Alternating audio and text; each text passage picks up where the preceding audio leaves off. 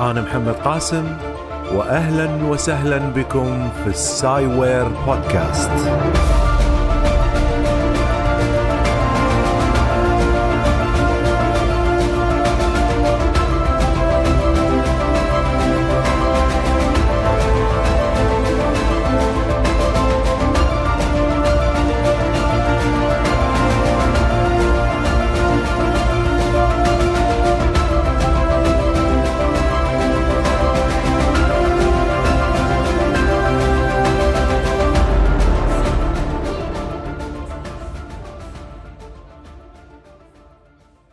لما ذهبت إلى عمان في جلسات ملهمون سئلت عن النصائح اللي أود أن أقدمها للطلاب القرن الواحد والعشرين.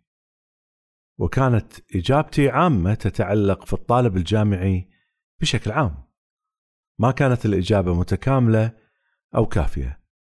وخصوصا فيما يتعلق بالطالب الذي يدرس ومعه أدوات جديدة ما كانت متوفرة لي أثناء دراستي لا بهذه الكمية ولا بهذه النوعية بل لم تشتمل إجابتي على نظرة مستقبلية للطالب بشكل عام في ظل تطور الذكاء الاصطناعي.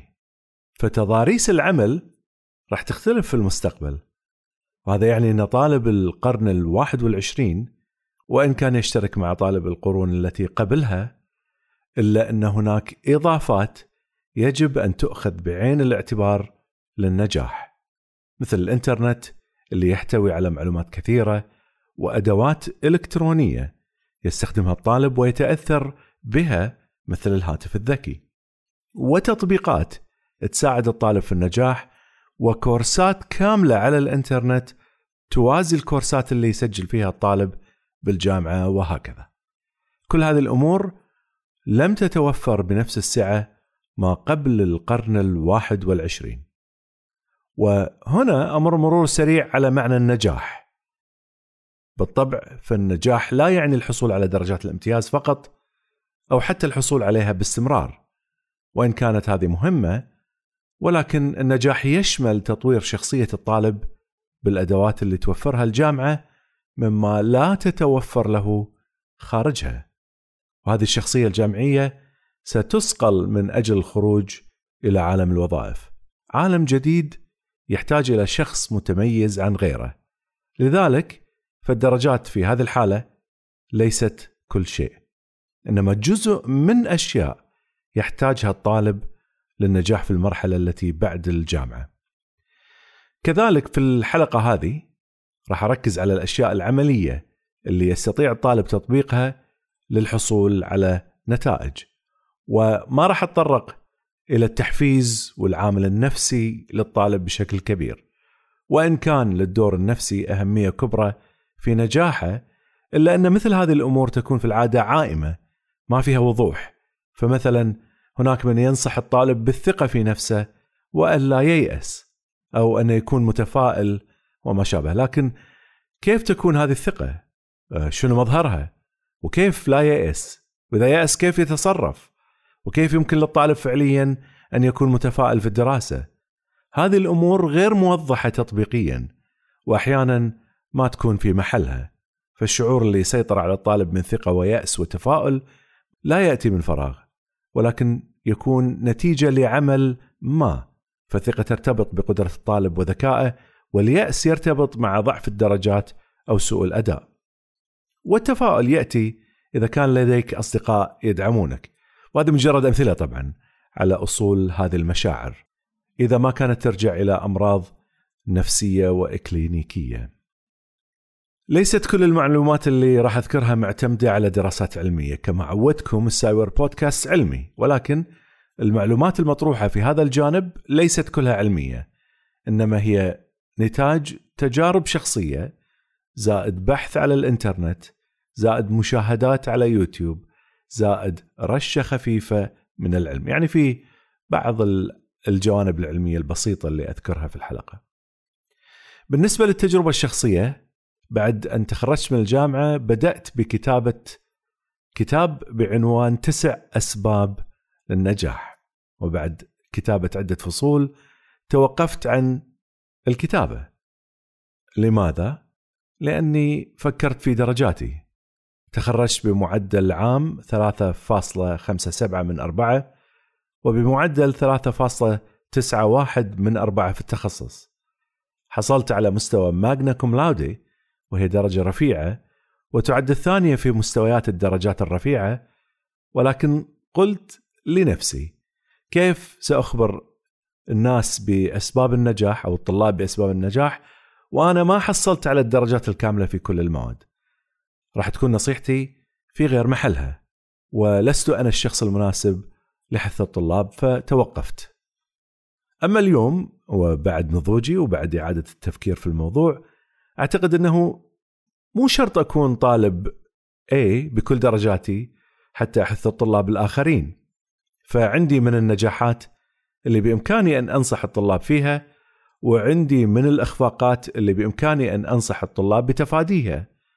ثم ليس كل ما سأذكره يعتمد على تجاربي الشخصية فقط إنما حتى على تجارب الآخرين. وهذا يزيل عبء التفرد في النصيحة. وفي النهاية أنا كنت يوم من الأيام طالب وأصبحت أستاذ في كلية بعد ذلك. إذا عندي تجارب من الجانبين. ولا بد أن تساهم هاتين النظرتين في تكوين صورة أكثر وضوح عن السابق لما كنت مجرد طالب. الآن خلونا ننتقل للنصائح.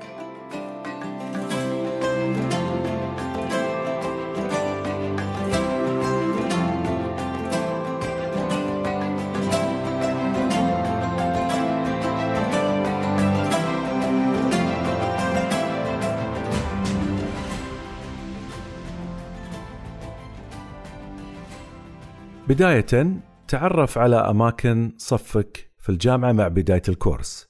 خصوصا إذا كانت الجامعة كبيرة فمثلا أتذكر أنا جامعتي أثناء الماجستير أوهايو ستيت كانت أكبر جامعة من حيث المساحة على مستوى الولايات المتحدة الأمريكية وأظن لا تزال كذلك. لذلك من المهم أن تعرف موقع الصف حتى ما تبحث عنه قبلها بعشر دقائق قبل موعد الحصة. سجل الموقع على خرائط جوجل الحين عندك أجهزة تقدر تسجل عليها. وكذلك استخدم خرائط الجامعة الموفرة لك في موقعها. هذه النصيحة الأولى. النصيحة الثانية. سجل جدولك في رزنامة جوجل. بمجرد تسجيلك للمواد تستطيع تسجيلها بحيث تظهر لك مرتبة في جدول أسبوعي. بإمكانك أن تكررها لجميع الأسابيع وتحدد بدايتها ونهايتها في الكورس بحيث لا تظهر لك بعد ذلك في الكورس الذي يليه. لماذا رزنامة جوجل؟ لأنها موجودة معك على الهاتف الذكي وبإمكانك الاطلاع عليها من خلال الجهاز اللوحي وكذلك جهاز الكمبيوتر المحمول وسيكون معك الجدول في جميع الأحوال وتستطيع أيضا أن تجعل الرزنامة تنبهك على مواعيد الصف يعني إذا حطيت الجدول داخل تستطيع أن تجعلها تنبهك قبل الصف بساعة مثلا أو بعشر دقائق أو اللي يريحك مو فقط من الصوت يعني التلفون ممكن يعطيك صوت ينبهك أن هناك صف ولكن أيضا عبر الإيميل إذا أنت من الناس اللي يشيكون الإيميل كثير تقدر تطلب من رزنامة جوجل أن ترتب لك هذا الموضوع تبعث لك إيميل قبل الصف وتروح للصف وما تتأخر عليه. وينطبق هذا على تسجيل مواعيد الاختبارات ومواعيد تسليم الواجبات. فإذا نستخدم رزنامة جوجل رزنامة جوجل جميلة جدا وتقدر تحط فيها المواد.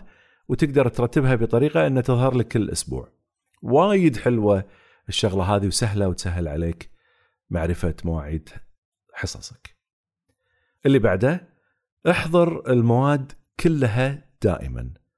هذا الأمر أعتبره من أهم إن لم يكن أهم الأمور على الإطلاق.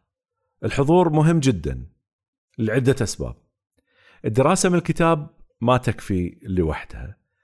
الدكتور يعطيك وجهة نظره من الكتاب ويستخلص لك أهم المواضيع المطلوبة منك. يعني الكتاب مو بالضرورة يستهلك بالكامل إنما أجزاء منه يحددها الدكتور. كذلك راح تعلم من الدكتور عن الاختبارات والواجبات وبعض النصائح اللي يقدمها لحل الاختبارات. عدم حضورك يعني إنك راح تفقد فرصة لتسهيل الاختبار أو الواجب على نفسك. الحضور يعطيك الثقة بالنفس في الصف. عدم الحضور ينخر فيها. أتذكر كان لي صديق دخل إلى الجامعة سنة قبل دخولي إليها جامعة كريستيان براذرز أثناء البكالوريوس. وطرد منها بعد سنة من تخرجي منها. ما كان يحضر محاضراته وكان دائما يتعذر في أنه سيحضر المحاضرة التي تلي المحاضرة اللي غاب عنها ثم يغيب مرة ثانية. ويعد بالحضور بالتي تليها ثم يغيب وهكذا إلى أن يصل وقت الاختبارات. فكان يقول آه، أنه غير واثق على قدرته لحل الاختبار يعني على أبو انه دارس الموضوع في البيت بروحه. لذلك راح يروح للدكتور بعد الاختبار ويعطيه عذر وهمي حتى يعيد له إياه. ومن كثر ما كان يغيب عن الصف كان أكثر شيء يخافه هو أن المدرس ما راح يتعرف عليه. فإذا حضر المحاضرة بعد غياب طويل يمكن يوقف المدرس ويسأله من هو؟ ويحرجه أمام الصف. هكذا استمر على هذه الحالة متأرجح بين النجاح والسقوط وفي النهاية طبعا طرد. دخل إلى جامعة أخرى في ولاية مختلفة واتصل فيني بعد عام من الدراسة وأخبرني أنه نادم أشد الندم على تضييع سنين حياته هدرا في اللعب وعدم الحضور. وبالرغم من أنه دخل إلى جامعة أصعب إلا أن اكتشف أن الحصول على درجة الاي ما كانت بهذه الصعوبة وأنه الآن أدمنها ولا يستطيع أن يتصور حصوله على درجة أقل. ومن جانب آخر أتذكر أني كنت أدرس مادة وطالب طرق الباب باب الصف أثناء ما كنت أنا أدرس وذكر لي انه طالب عندي ما عرفته أنا طبعا فقال لي إنه ما حضر المادة من بداية الكورس وقد مر على الكورس حوالي نصه. وقبل أن أقول له إنه تعدى المدة وإنه سيأخذ حرمان في المادة رفع رأسه هو كان عند الباب رفع رأسه ونظر إلى أعلى الباب المكان اللي يكتبون فيه رقم القاعة. ثم اوقفني على الحديث وقال لي يبدو أني أخطأت الصف المفروض أكون في الصف اللي بجنبك بجانب صفك. فحتى صفه ما كان يعرفه وطبعا هذه حالة خاصة كانت ولكن بعدها بخمس دقائق أتى طالب آخر وطرق الباب وأخبرني إنه عندي في الصف وهو أيضا لم يحضر من بداية الكورس فبشرته بحرمان فأحرج وغادر. اذا صديقي كان على حق قد يحرجه الأستاذ. الحضور مهم، حضور جميع المحاضرات ضروري إلا في الحالات الخاصة النادرة، يعني حتى لو مرضت مرض خفيف أو حسيت بتثاقل أو بتعب أو اذهب روح خذ لك حبة خذ لك شيء بس روح. ما أتكلم عن مثلا فيك إنفلونزا حرارة وتضطر تقعد في البيت لا. بس إذا تستطيع الذهاب اذهب. لا تترك الصف. اللي بعده. استخدم المواقع التعليمية على الإنترنت مثل كورسيرا وادكس يوداسيتي أو خان أكاديمي أو ما شابه. في كثير من المواقع اللي تكمل معلوماتك وتساعدك على فهم المواد بشكل أفضل. لابد أن يوم ما ستعاني من المدرسين السيئين في الشرح. لا ننسى أن دكاترة الجامعة مو مختصين في التعليم. اختصاصهم في إنتاج البحث العلمي وكثيرا ما يعملون في مجالاتهم بشكل غزير. وهذا يضعف من قدرتهم على الشرح المبسط. وخلونا نعترف أن بعض المدرسين حتى وإن لم ينشغل في البحث العلمي شرحه سيء جدا.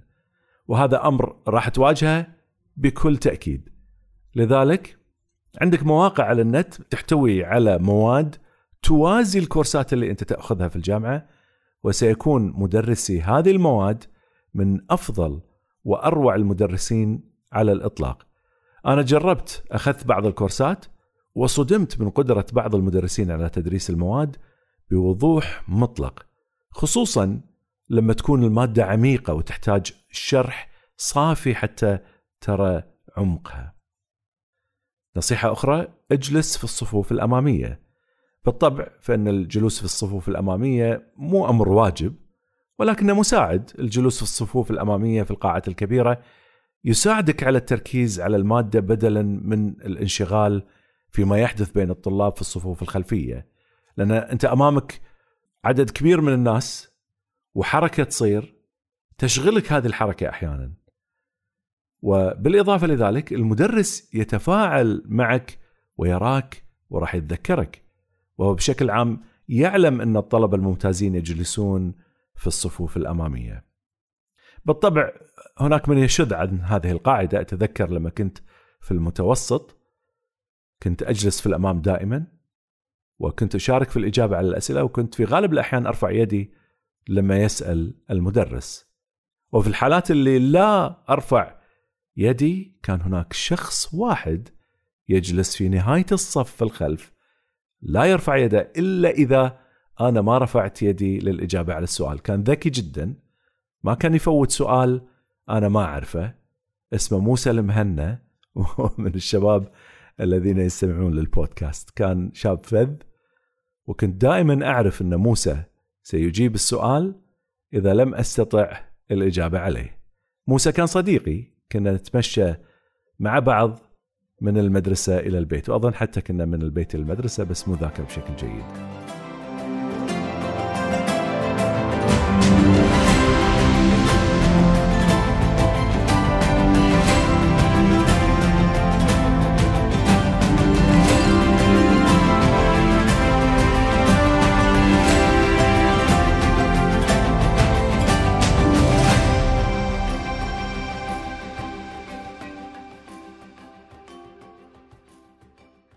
شارك في الصف ولكن لا تفرض نفسك. شارك في السؤال إذا ما فهمت شيء معين. ما راح تتصور كم من الطلاب فهموا بنفس مستوى فهمك. ولما تسأل راح تلاحظ إن الطلاب يشاركونك في عدم الفهم وتكون أنت الانطلاقة لسؤال آخرين أسئلة أكثر عمقا يخلي الدكتور يشرح الموضوع. تلاقيهم يعني هذا السؤال نفسه كان يجول في خاطر الكثير منهم آه، وما سألوا كان محرجين من إبداء عدم فهمهم. إذا ما فهمت شيء لا تتردد في السؤال، المدرس يحب الإجابة على الأسئلة ويحب أن يوضح الأمور. وكذلك شارك في الإجابة على أسئلة المدرس. المشاركة تخلق جو من الحماس والتنافس لإعطاء الإجابة الصحيحة والاشتراك يساعدك في شحذ ذهنك والتفكير بالسؤال والتركيز أكثر. ولكن لا تفرض نفسك. فمن الناس من يفرض نفسه إلى درجة أنه يضايق الطلاب جميعا. لا تكن مثلي في بعض الصفوف. كنت أكثر من الإجابة على الأسئلة إلى درجة أني ما أعطي غيري الفرصة في استيعاب المادة. وبعد أن أصبحت أستاذ في الكلية اتضح لي كيف أن فرض الطالب نفسه في الصف يؤثر على فرص استجابة آخرين والاستفادة من المشاركة. ولما صرت مدرس كنت أتحكم في اختيار من يجيب ولا أسمح للشطار بالإجابة دائما. ولكن أعرف إنهم شطار أعرف إنهم عندهم الإجابات فأخليهم ينتظرون شوية على ما أعطي فرصة للآخرين حتى يستجيبوا لي. وأعطيهم الفرصة للتفكير. فاذا حاول تكون إنسان يستجيب يرفع إيده يجاوب على الأسئلة ولكن مو معناته ما ترفع إيدك. ارفع إيدك إذا تعرف الإجابة ولكن لا ترمي الإجابة في الصف قبل غيرك علشان تثبت نفسك. أحيانا تقدر تسويها ولكن ليس دائما. اللي بعده استخدم القلم للكتابة وليس الكمبيوتر. هناك عدة طرق لتدوين أو تسجيل المحاضرة. الأولى بالقلم في دفتر نوتات والثانية باستخدام الكمبيوتر والكيبورد. والثالثة بالكتابة باستخدام الجهاز اللوحي والرابعة تسجيل صوتي إذا سمح لك المدرس بذلك. من الناحية العلمية دراسة تبين أن الكتابة باستخدام القلم أفضل من الكتابة باستخدام الكيبورد. ويبدو أن السبب يعود إلى أن الكتابة بالقلم تساعد على استيعاب المعلومة لأن الطالب لا يكتب ما يذكره المدرس حرفيا إنما يعيد صياغة الفكرة بأسلوبه بعد التفكير السريع بما يشرحه المدرس. أما اللي يكتبون باستخدام لوحة المفاتيح يصبحون وكأنهم آلات تدوين لكلمات المدرس حرفيا. وقد قدمت اختبارات للنوعين من الطلاب ولاحظ العلماء أن الطلاب اللي يكتبون بالقلم يحصلون على درجات أفضل ويتذكرون المعلومات أفضل كذلك. اليوم مع توفر الأدوات الإلكترونية اللي تكتب فيها تستطيع أن تدمج بين الحياة الإلكترونية والحياة الكلاسيكية. فبدلا من الورقة والقلم استخدم الأجهزة اللوحية للكتابة بالقلم الإلكتروني عليها. فهناك من التطبيقات ما يسهل عليك تنظيم جميع مواد الدراسة. مثلا أنا أفضل استخدام OneNote بإمكاني تقسيم notes ات مختلفة لكل course وتقسيم كل نوتة إلى أقسام بحسب المواد وكل مادة إلى صفحات وكل مجموعة من الصفحات ليوم من أيام المحاضرة. طبعا تقدر تستخدم الورقة والقلم اللي الطريقة الكلاسيكية ولكن راح تفقد بعض المميزات اللي موجودة في التطبيقات. فبعض هذه التطبيقات تساعدك في البحث عن معلومة معينة حتى لو كانت بخط اليد. طبعا أنا مو متأكد إذا كانت تقدر تبحث من خلال اللغة العربية لكن بالإنجليزي بالتأكيد تكتب بخط يدك وتبحث عنها ويطلع لك أماكنها في كل الصفحات. وكذلك بإمكانك أن تجعلها متوفرة على جميع الأجهزة فلو مثلا ضاع منك الجهاز اللوحي بإمكانك استرجاع المعلومات من جهاز آخر لأن المعلومات تخزن على السحابة فإذا هذا يبسط لك الحياة الدراسية.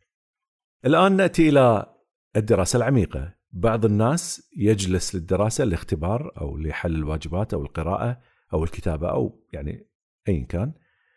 بعدين بين الحين والآخر ينظر إلى هاتفه لمعرفة آخر مستجدات المسجات أو الإيميلات أو أنه ياخذ بريك مع سناب شات أو إنستغرام آه، ثم يكمل دراسته مرة أخرى اعتقادا منه أنه يعني قادر على التركيز بشكل تام. يعتقد أن هذا النوع من الانقطاع المؤقت ما يأثر على تركيزه. للأسف من يعتقد ذلك فهو مخطئ. في كتاب اسمه Deep Work عمل عميق للكاتب كال نيوبورت يذكر أن هذه الانقطاعات البسيطة تؤثر بدرجة كبيرة جدا على التركيز. هناك دراسة يطلق عليها اسم بقايا التركيز attention residue تبين أنه لو كنت في حالة من التركيز على أمر مهم ثم تشتت انتباهك للتركيز على شيء آخر. فإن العودة للتركيز على الشيء الأول يأخذ بعض الوقت. مثلا إذا كنت تركز على الدراسة ثم فجأة رن التلفون ونظرت له وكان واتساب من صديق ما لكن ما رديت عليه لأنك تريد إكمال دراستك. لما تعود ستجد صعوبة لإعادة التركيز مرة أخرى خصوصا أن تركيزك تحول إلى الواتساب. بالإضافة لذلك أنت ما رديت على رسالة صديقك. راح تبقى الفكرة معلقة في ذهنك تشتت من تركيزك على الدراسة. وخل في علمك أن الانتباه ما يتشتت بحسب المدة الزمنية اللي قضيتها مع الهاتف. يعني مجرد تبديل تركيزك إلى مهمة ثانية هو بحد ذاته الأمر اللي يخسف بالتركيز الأول. أقصد لو مثلا كنت تدرس ثم حولت إلى الهاتف الذكي حتى لحظة بسيطة نظرت للمسجات ورديت مرة ثانية بسرعة للدراسة. راح تفقد تركيزك عن الدراسة.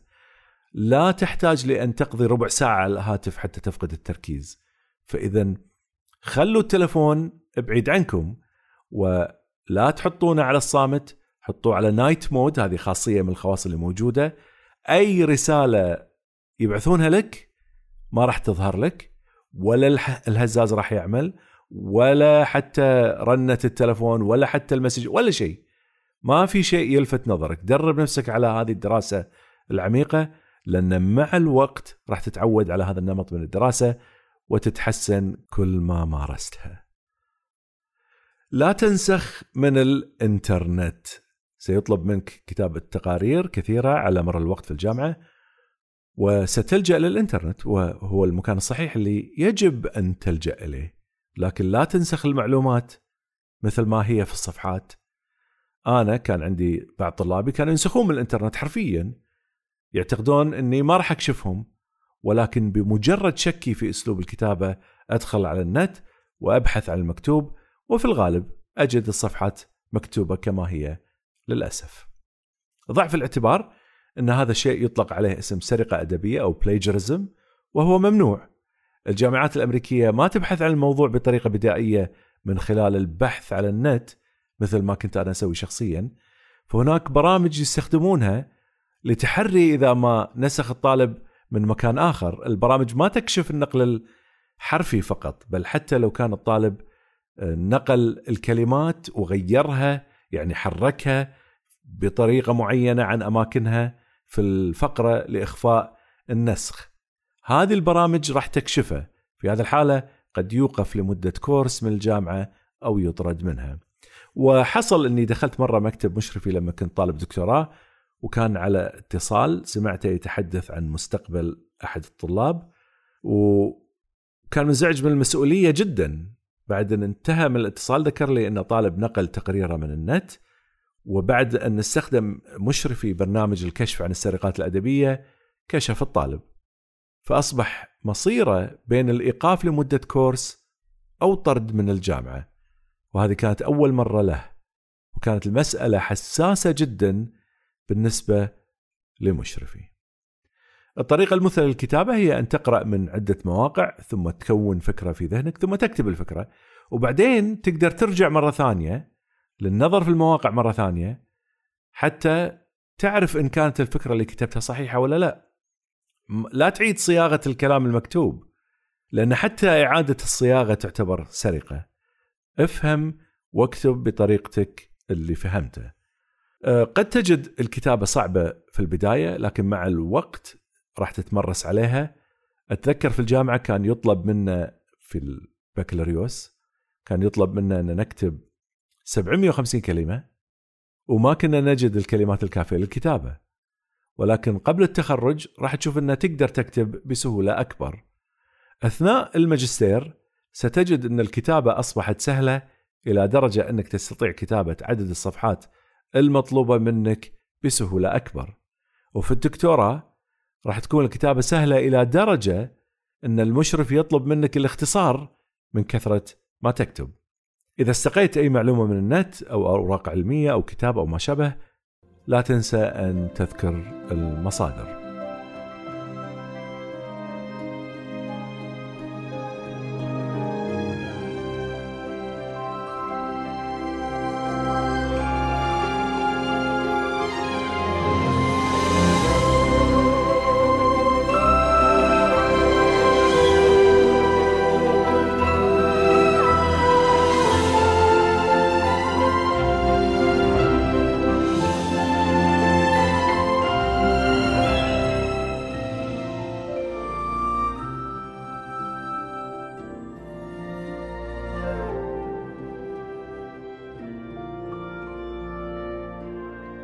خزن ملفاتك على السحابة.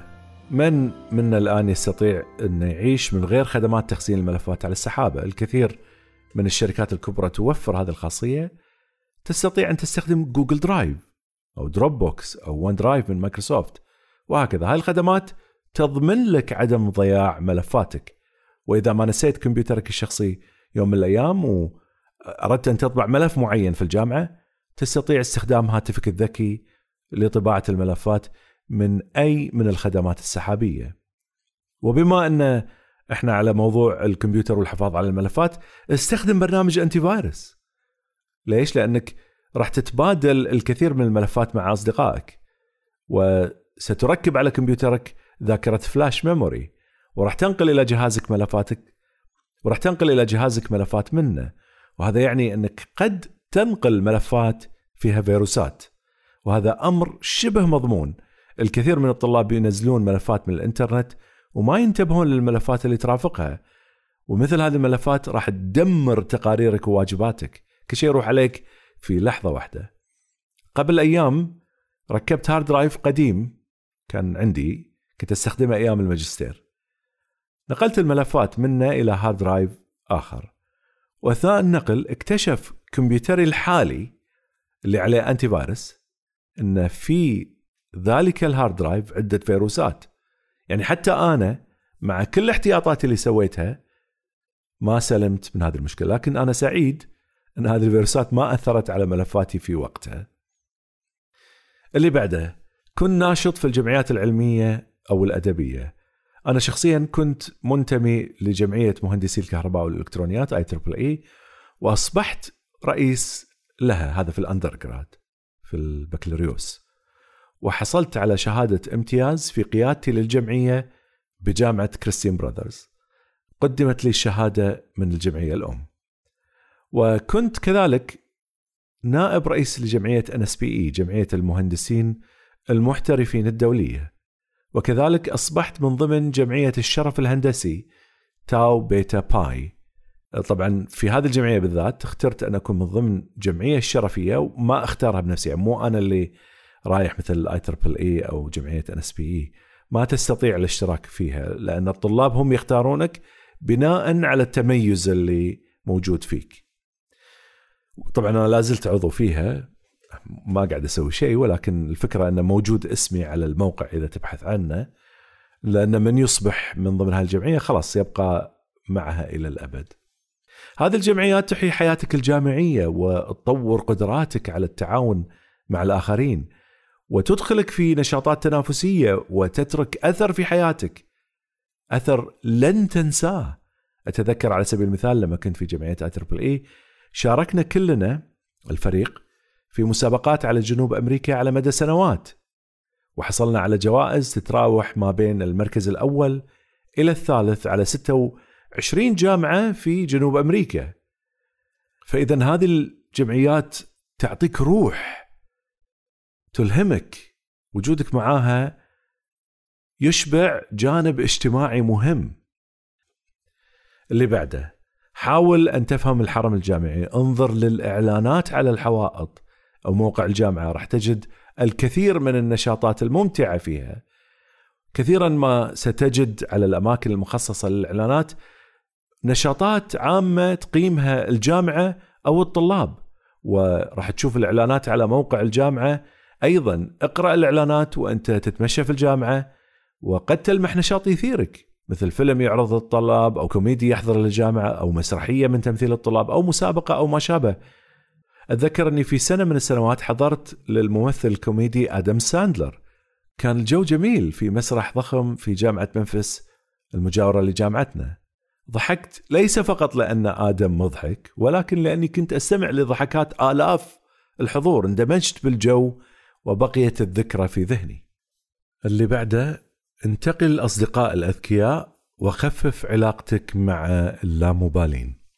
قد يعتقد من يستمع لي الآن أن معنى ذلك أنك بعد أن تقرر أن تغير أصدقائك راح ترفع السماعة وتتصل بخالد ألو خالد عندي لك خبر يمكن ما راح يعجبك يؤسفني أني أقول لك أني من الآن فصاعدا لا أعرفك ولا تعرفني. أنت سبب إحباطي. أنت سبب فشلي في الدراسة. راح أمسح تلفونك وأسوي لك block. بعد ذلك ترفع السماعة وتتصل بأنور. ألو أنور عزيزي. من بكرة أنا معاكم في group ال robotics. اولا من قال لك أصلا أن أنور يودك أن تكون معاهم في الجروب؟ أتذكر أن الشطار اللي كنت اصادقهم يبتعدون عن الطلاب الأضعاف دراسيا ويفضلون الطلاب الشطار. وأنا كنت كذلك ما أحب أن أكون في فريق فاشل. ليش؟ لأن الفاشل عادة ما يلقي بثقله الكامل على الفريق اللي يعمل معه. كل الفريق يعمل وهو بليد لا يقوم بأي نشاط. ونحاول انه يشارك في نشاط مثلا تجده فاشل في الفهم وفي الأداء. أقولها بصريح العبارة لا نريد البليد في فريقنا وسنعرفه وسنتحاشاه. صدقني لما يطلب المدرس من الطلاب تكوين فرق راح تشوف إن الشطار يكونون فرقهم بسرعة بسرعة البرق تحاشيا للطلاب السيئين. وراح تجد على وجوههم الأسى لما يشترك معاهم شخص ضعيف. ويتضايقون إذا ما اشترك معاهم شخص ذكي. اذا شنو الحل في الحالة هذه؟ الحل إنك تطور نفسك. وتذاكر بشكل جيد وتبرز نفسك في الصف حتى تظهر للطلاب الممتازين إنك تستحق وراح يلاحظونك. عندها سيختارك الطلاب الممتازين أو إنك أنت تختارهم. أما عن خالد عندئذ ستجد نفسك تنجرف بعيد عنه إلى الطلاب الممتازين.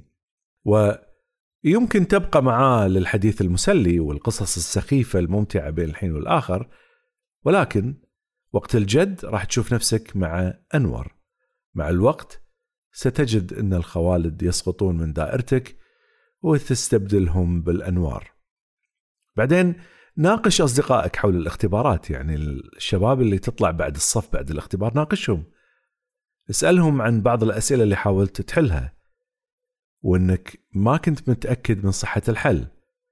قد تتصور أن هذا راح يحبطك إذا اكتشفت أن إجاباتهم مختلفة عن إجابتك. يمكن تحبط ولكن راح تتعلم درس. كذلك شارك معاهم في الواجبات. ما أقصد أنك تغش منهم أقصد ناقشهم واسألهم واقعد وياهم وأجب عن الأسئلة اللي يسألونك إياها. وراح تتعلم الكثير لأن حتى في إجابتك أنت أنت راح تصبح أكثر علم.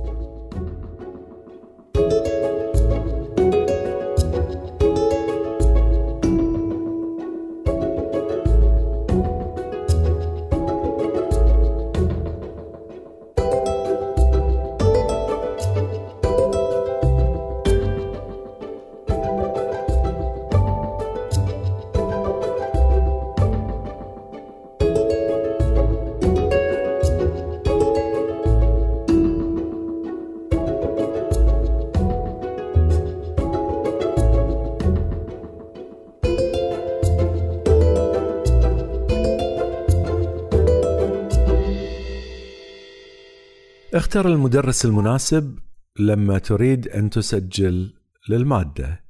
ولما أتكلم عن المدرس المناسب أقصد المناسب من جميع الصفات. ما أقصد صفة واحدة. مثلا يكون المدرس ممتاز في الدرجات ولكن شرحه بائس. ولا يستطيع أن يفهم الطلبة. ابتعد عن هذا المدرس لأنك إذا ما فهمت المادة وراح تاخذ كورس يعتمد عليها في الكورس القادم أو مادة في الكورس القادم تعتمد على هذه المادة. ممكن ما تفهمها هي أيضا. وإذا كان المدرس ممتاز في الشرح ويوصل المعلومة ولكن ما يعطي درجات للطلاب إلا إذا كان واحد بمستوى أينشتاين ابتعد عن هذا بعد. اذا حاول إنك تختار المدرس الوسط. إذا لم تستطع لأن الجدول ما يسع للمدرس الجيد خذ المدرس اللي يشرح المادة شرح واضح ولا تاخذ المدرس اللي يعطي الدرجات مجانا لأنك راح تكون أنت الخسران في هذه الحالة. أنت المفروض تفهم المادة لأنه راح تعتمد عليها مواد في المستقبل. كذلك حاول أنك تتعرف على الأستاذ أكثر. ما أقصد يعني تصادقه وإن كان بعض الطلاب يصادقون المدرسين بعض الطلاب عندهم شخصية تسمح لهم بهذا الشيء وبعض الأساتذة لينين مع طلابهم. اللي أقصده هو أنه أن تذهب للمدرس بين الحين والآخر في الساعات المكتبية. اطلب منه انه يشرح لك موضوع ما فهمته. اطلب منه انه يساعدك في حل مسائل ما تعرف كيف تحلها حتى يراك ويتعرف عليك ويتعود على معرفتك. وفي النهاية راح يعرف أنك كنت تحاول خلال الكورس أنك تتعلم. ويمكن يتعاطف معاك إذا ما كانت الدرجة منخفضة وعلم أنك كنت تحاول بقدر ما تستطيع حل الأسئلة. أتذكر مرة خذيت اختبار في الفيزياء أيام البكالوريوس وسألت المدرس ان يشرح لي السؤال أثناء الاختبار طبعا لأني ما فهمته فرفض أنه يشرح لي السؤال أثناء الاختبار لأن السؤال كان سهل في نظره. فحليت وأخطأت في الحل. ولكن كانت باقي الإجابات في الأسئلة الثانية كلها صحيحة. فلما صلح الدكتور الاختبار هذه كانت عندي خطأ. فأتى للصف وحل السؤال وفهمت إن السؤال بشكل جيد. أنا كنت عارف طريقة حل هذا النوع من الأسئلة لأني كنت دارسها. فرحت للمدرس بعد المحاضرة في ساعاته المكتبية وقلت له أنا أعرف إني أحل هذه المسائل بس ما فهمت السؤال. وأنا مستعد لو تعطيني عشر أسئلة من هذا النمط مستعد أحلها كلها صح. وإذا أخطأت في أحد الأسئلة يستطيع المدرس إنه يحط لي صفر في الاختبار كله الاختبار اللي أخذته. مو الاختبار من العشر أسئلة الاختبار السابق يستطيع إنه يضع لي صفر فيه. فنظر في وجهي وقال لي ما في داعي أنا أعرفك وراح أعدل الدرجة إلى 100 يعني أعطاني 100% لمجرد إني أنا كنت واثق إني أعرف أحل سؤال مثل هذا. وفعلا كان الدكتور يعرفني بشكل جيد ويعرف مدى جديتي في الصف ويعلم إني طالب شاطر لذلك ما احتاج إنه يختبرني مرة ثانية كيف كان يعرفني كان يعرفني من المشاركة في الصف كان يعرفني لأني كنت أذهب للاستفسار في الساعات المكتبية. وكذلك المدرس اللي يعرفك راح يكتب لك رسالة لمن يهمه الأمر مستقبلا لو حبيت إنك تكمل دراستك. معرفة الأستاذ فيك يسهل عليه كتابة الرسالة من غير إنه يتردد. أتذكر إن بعض طلابي كانوا يطلبون إني أكتب لهم رسائل للجامعات اللي قدموا عليها. فإذا كنت أعرف الطالب وأعرف إنه شاطر أكتب الرسالة بحماس وأمدح الطالب وأستمتع بسرد اللي أعرفه عنه. ولكن لما يأتيني طالب كان يدرس في صفي وما أتذكره أطلب منه شهادته وأطلب منه إنه يذكرني في أي صف كان وأسأله أسئلة عن نفسه. ما ما أكون متحمس حتى يعني ما أتحمس لمدحه لأني فعلا لا أعرف عنه شيء بما فيه الكفاية إني أقدر أكتب رسالة له. غير هذا مارس الرياضة، الرياضة مهمة جدا جدا جدا. العلم يثبت إن الرياضة تقوي المخ وتحسن من الذاكرة. الدراسات تؤكد عليها، الجامعات عادة ما توفر الأندية الرياضية اللي فيها أثقال، تردمل، أحواض للسباحة. روح للنادي ثلاث أيام في الأسبوع اقضي ساعة واحدة فيها. حتى لو قضيتها في المشي السريع راح تتحسن عقليا. فاستفيد ومارس الرياضة. ذكرت هذا الموضوع في حلقة سابقة عن تقوية المخ. فروح قوي مخك واشتغل في الرياضة. بعد ذلك استخدم الموارد الجامعية المكتبة الطبيب إذا تحتاجه tutoring center مركز الكتابة writing center counseling أحيانا تمر بأزمة نفسية. روح الجامعة توفر لك هذه الأشياء حتى تساعدك لفهم المواد أو كتابتها بشكل أفضل وتوفر لك مختصين نفسيين. فإذا شعرت يوم من الأيام بضغط في الدراسة روح استفيد منها. عندهم نصائح هم شايفين طلاب مثلك يعرفون كيف ينصحونهم. فروح لهم واستفد من هذه الأشياء. آخر نقطة وهي ربما تكون أكثر عصرية من جميع النقاط اللي ذكرتها في السابق حتى عن الإنترنت والأمور هذه كلها تعدد في مواهبك لأن سيأتي مستقبل يأخذ الذكاء الاصطناعي وظائف منك. قرأت تقارير متعددة تتنبأ عن مستقبل الوظائف في ظل توسع استخدام الذكاء الاصطناعي فكانت بين إيجابية وسلبية منها ما يقترح أن الذكاء الاصطناعي راح يخلق وظائف جديدة على غرار الثورة الصناعية الأولى ومنها ما يقترح أن الذكاء الاصطناعي راح يستبدل الإنسان في وظائف مختلفة.